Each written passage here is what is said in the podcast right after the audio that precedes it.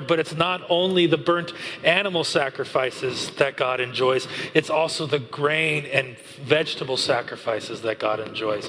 In Leviticus 2, he goes into it again and he says, it, when they sacrifice the grains, it's a sweet smell that is pleasing to our God. I imagine it kind of like the smell of cake when you're, when you're making, when I burn cake, uh, when you're making a cake. So when Carrie bakes, the smell of the grains make a smell that fills the house. One translation put it this way it is a sweet savor to the Lord. God is a fan of scent. Of course, what pleased God wasn't necessarily the smell of things being barbecued, sacrificed, sent to Him. It wasn't just what was being sacrificed, but it was the heart behind it it was combined with what was being sacrificed was the person's life. As in the case of Noah's offering, what pleased the Lord was the commitment to offer what was valuable to God. Think of it. He'd been on the ark, everything's destroyed, and Noah gets off the ark and sacrifices. There's not much left and he sacrifices to God. So there was a commitment, something that was valuable, and it gave a pleasing aroma to God. In Leviticus, when you look at it, eh, God is always saying that such and such is satisfying based on the heart that's behind the sacrifice. When it's in the right place, when it's done for the right motive, when it's done for the right reasons and the right ways, then God is pleased. It smells good. But, like we know in life, there are things that smell good, like cakes and barbecues and, and frankincense and whatever else you guys decided of grass and cinnabons. But there's also things that smell terrible. Green Lake in the summertime, when the fish start to float, smells awful. My gym bag smells terrible. There are things, I can ask the same question what are things that you think smell terrible? And there's universal things that smell bad. There are things in Scripture that smell bad. There are things in our lives that when we smell them, they bring up some things that might hurt. Places where when you smell it, you're instantly drawn back to the place of pain. That night had a particular smell to it. And every time that you walk in and you smell something similar, you're brought back to that place, to that person to that thing that smelled the particular way and you don't like it. The smell of burning leaves might smell good to those who have happy memories around campfires, but to those who have lost homes in wildfires, the smell of burning leaves and burning wood induces panic and fear. I don't like the smell of hospitals just because what hospitals have been lately. I don't like that smell. There are smells that bring us back to painful places. There are smells in Scripture that are pleasing to God. And there are smells in Scripture that absolutely repulse God. In the book of Amos, in chapter 5, he says this about sacrifices. It says this I hate, I despise. And in Hebrew poetry, which is a lot of what Amos is writing, it's you hate, which is one word, and then you despise, which is hate times 10. So God says, I hate, no, I despise your religious festivals. He continues, Your assemblies are a stench to me the sacrifices that were being made. The sacrifices that were done by those people were not done in the right way, they weren't done in the right form. The hearts of those people were corrupted. And so when he smells them, it's a stench. It smells terrible. And in verse 7, it goes in in the same chapter, tells us why it smelt like that. Those who turn justice into bitterness and cast righteousness to the ground. Their hearts were turned in that direction, and it made everything that they did smell awful. They might have followed the rules. They were bringing the right kind of sacrifice in, but yet their hearts turned towards justice and mocked it. And because of that, their sacrifice was worthless. It was a stench. It was Green Lake in the summertime. It was awful. It was my gym bag. Not only does the heart of that person affect the smell of their sacrifice, what they're worshiping affects the smell of sacrifice. In Ezekiel chapter 6, there's a verse, it'll be on the screen for us. Wherever you live, in the towns uh, will be laid waste and the high places demolished, so that your altars will be laid waste and devastated your idols smashed and ruined, your incense altars broken down, and what you have made wiped out. Ezekiel is talking, he's writing this, and he's charging the people of Israel with worshiping and doing everything that they can, but worshiping the wrong object. They're worshiping idols as if they were God Himself and it smells to him. It's a stench to him. And so in Ezekiel 6, he says, I'm going to wipe those altars out. You will no longer be made to worship on them because you are worshiping them as if they were me. All of us worship something. Like our sense of smell, we might not realize what we're worshiping, but all of us will worship something. Many will worship families and at the cost of worshiping their families, which seems like a good thing, right? But we put our families so high and we spend all the time and everything with them and we worship them as if they were our God and we forget about the broken world around us. Some of us will worship our appetites. We'll feed ourselves and give ourselves no, no room to ever say no. And then we're plagued with addictions. Some of us will worship our jobs, and we think our jobs are good because we're supplying for our families. We're able to be generous, and we worship our work so much. But then we realize that we have no relationships outside of our work. We're working ourselves to death. We're worshiping other gods. And though they might look good, though they might seem good, they are not what is to be worshiped. And Ezekiel 6 shows us that God says he will smash those altars. Though we think they are well intentioned, they offer to him a stench, and he doesn't want it. Regardless of what we think, we are caught worshiping something in our lives and that something raises a scent to our God. It raises a smell to Him. Either it's pleasing or it's not.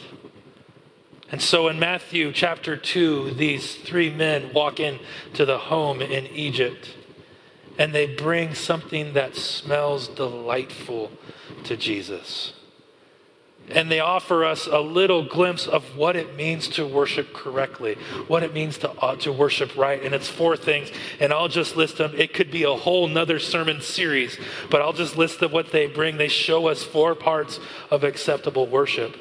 The first is their worship is directed to the proper object. They come, they kneel before Christ. It's Christ who they're worshiping. The second is their worship is in the right form. It's a sacrifice. It's something that costs them. Myrrh and frankincense were valuable oils. Gold has always been valuable. It's getting more and more valuable. And they bring gold, frankincense, and myrrh. King David says that he will not sacrifice anything that doesn't cost him something. They bring something that costs them. It's in the right posture. They come, they obey. They got the sign to be there. They obeyed. They went. They traveled all that way. And it's in the right posture. They kneel down before Christ. And then it has the right result. Herod was after Jesus because he didn't like the threat to his kingdom. And so when the Magi come to see him, remember he says, Tell me where this king is being born so I might go worship him. Really, he wanted to kill him. Herod had done a good job exterminating most of the boys in his area. The Magi catch on to this, and their worship leaves them changed. They're transformed. In an act of civil disobedience, their worship tells them to tell the king or not tell the king where Jesus is. And so their worship leaves them changed. And it shows us something about proper worship. The best stuff, the stuff that smells good, the stuff that is pleasing to our God, is the stuff that leaves our lives smelling more and more like the object that we worship. The more and more we worship Jesus, the more and more we should start smelling like Jesus. In this way, our worship and their sacrifice in the Old Testament show us that the heart behind proper worship always leads us to Jesus. It always leads us back home to the person that we're supposed to be worshiping. I had a dog uh, when I was growing up. His name was Jag, J A G. My brother named it. My brother is terrible at naming things. Uh, we had a cat I don't like cats, but we had two of them. He named one cat Janet Jackson. I don't know why. That cat was awfully mean. Um, but Janet Jackson was the cat. My brother's bad at naming things. Uh, and so we, he named this dog Jag. Everyone thought it was Jack, but it was Jag, J A G.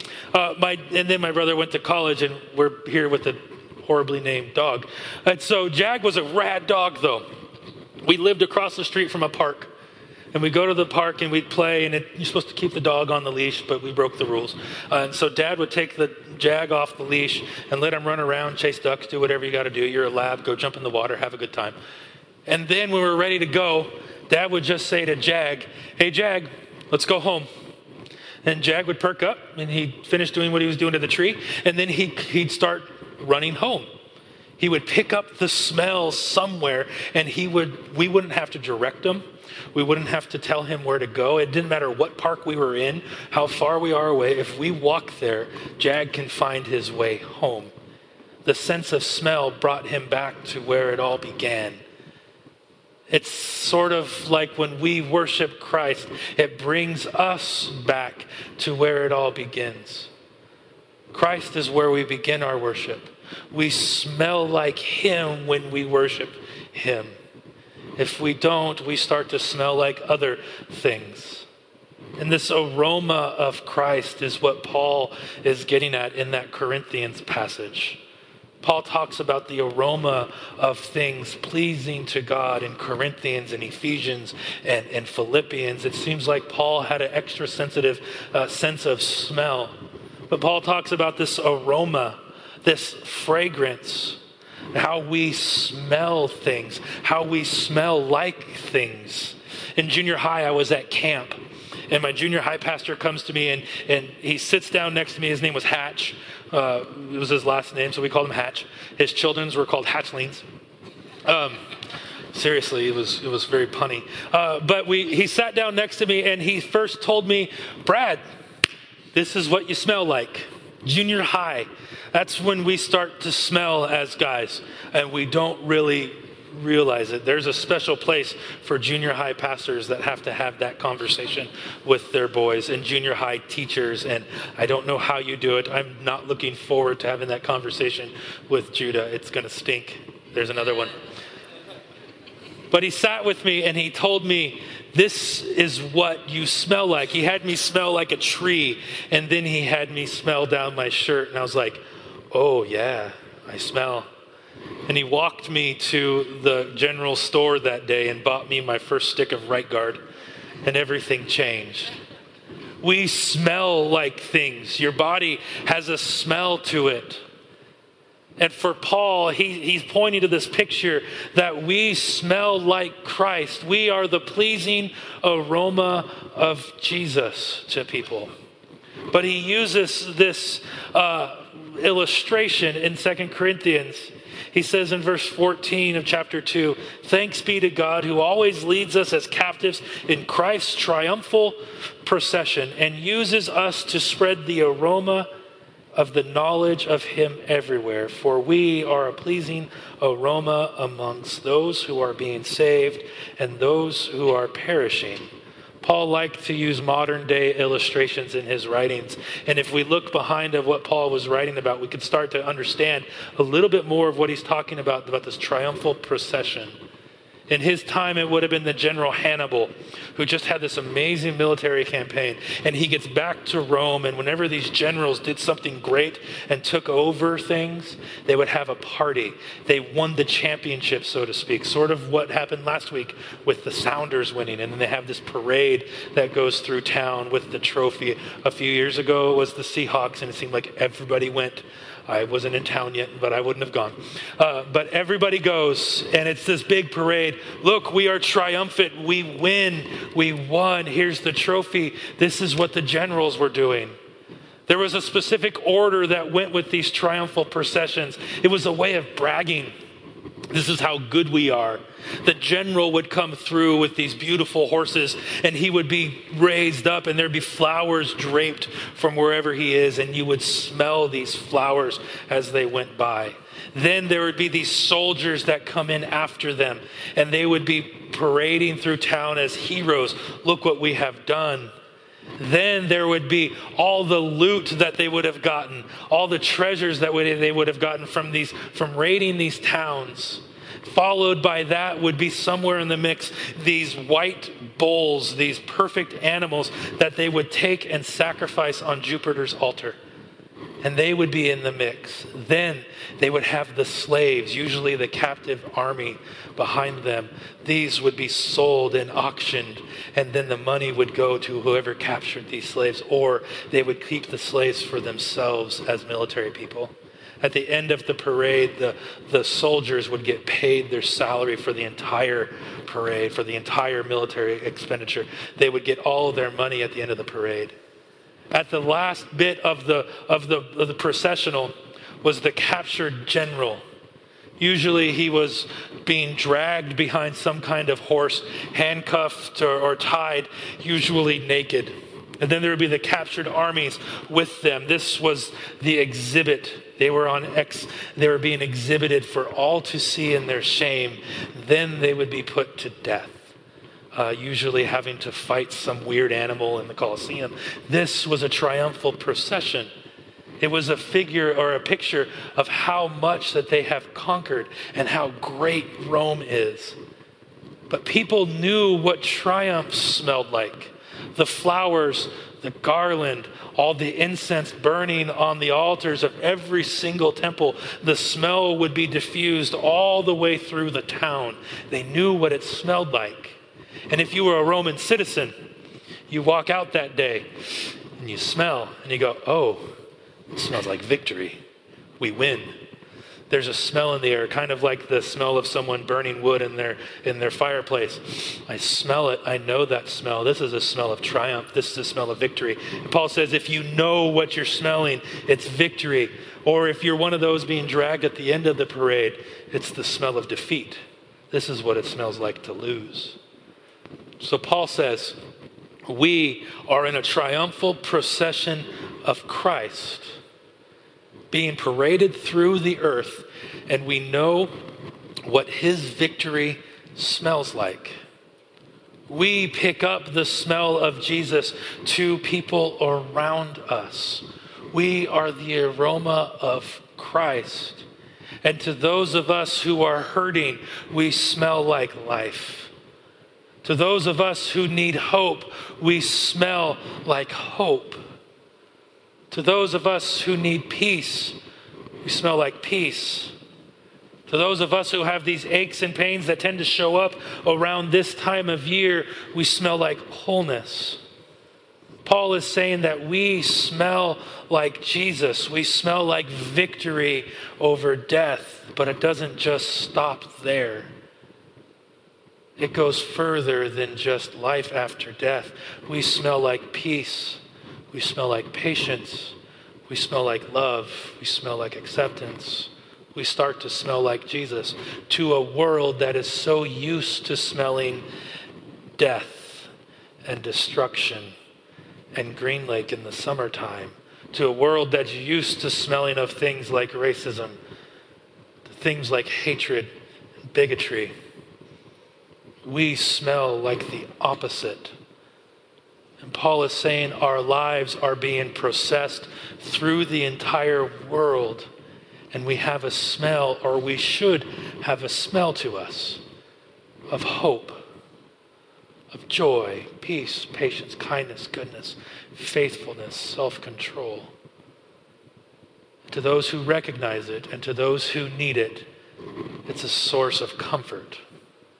To those who are put off by it, it's a source of death. And Paul is saying, smell like Jesus we become the victory smell of our God to other people. And so there's the aroma that is past, pleasing to God. There is the aroma of Christ to others. And there's the aroma that we give off when we worship. There's this part in, in uh, the book of John where this woman is, is, is breaking oil over Jesus' feet and it's a valuable jar. And she comes to Jesus and she breaks this alabaster jar over her feet. Matthew goes into more detail of what kind of jar it was. Alabaster jars were big on the bottom and then they had this long, awkward neck. You can put things in it very easily, but it was very hard to empty things out. So Matthew goes into more detail in Matthew 26 and he says that this jar was broken in order to release what was called pure nard all over Jesus' feet, a ridiculously expensive perfume. And we look at that story and we think, great, she emptied all this out. But what was interesting about it was this jar. It had to be broken in order for what was inside of it to be released. And many times we go through life and we're like these alabaster jars. We have this good stuff inside of us. But then we start pouring on top of us these things that keep the smell of the alabaster jar under control. We throw on things like pride. We throw on things like arrogance. We throw on things like fear and shame. And what they do is they clog that big, long neck that keeps what we should really be smelling like inside. And like this woman who took this jar and broke it off and started pouring out many times, in order for us to smell like what we're supposed to smell like, we need to start in a broken place. We need to be a vessel that is broken. We need to be a vessel that is broken so what's good can come out. The good news is that brokenness doesn't always leave you broken. Brokenness is always the beginning of something. For many of us, we need to be broken of some things so we can start smelling like what we need to smell like. Have you ever noticed that when you go someplace for a long time, say you go to a coffee shop and you sit there for hours and you're doing work, uh, you come home. I, I notice this. I, I, work in coffee shops on one day a week. And so I notice when I come home, I take off my coat and I hang it up when I'm good. And I, I hang it up where it's supposed to go. And it smells like a coffee shop. I could tell I've been there. I could tell I've been at Ballard Coffee Works all day. I smell like a coffee place. And then in the morning time, I go to put on my coat again, and sometimes it still smells like coffee. You smell like what you're around. And when we're broken, usually we're broken, we find ourselves at the feet of Christ and we begin to smell like Him. Why? Because we're broken. And we need to be around Him to be healed. Many times we're broken and we go to the wrong place in order to feel whole again. We go into other appetites. We go around things that start to smell differently. And we come away smelling differently than Christ.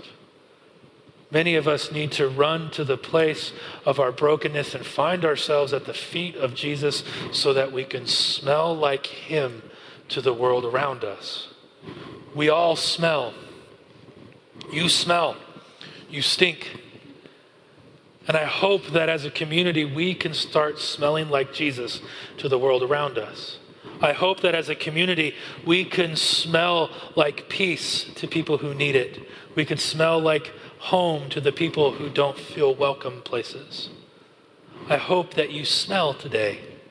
I hope that when you walk into your place of work, people notice you and go, there's something, something stinks of that person, and it smells good.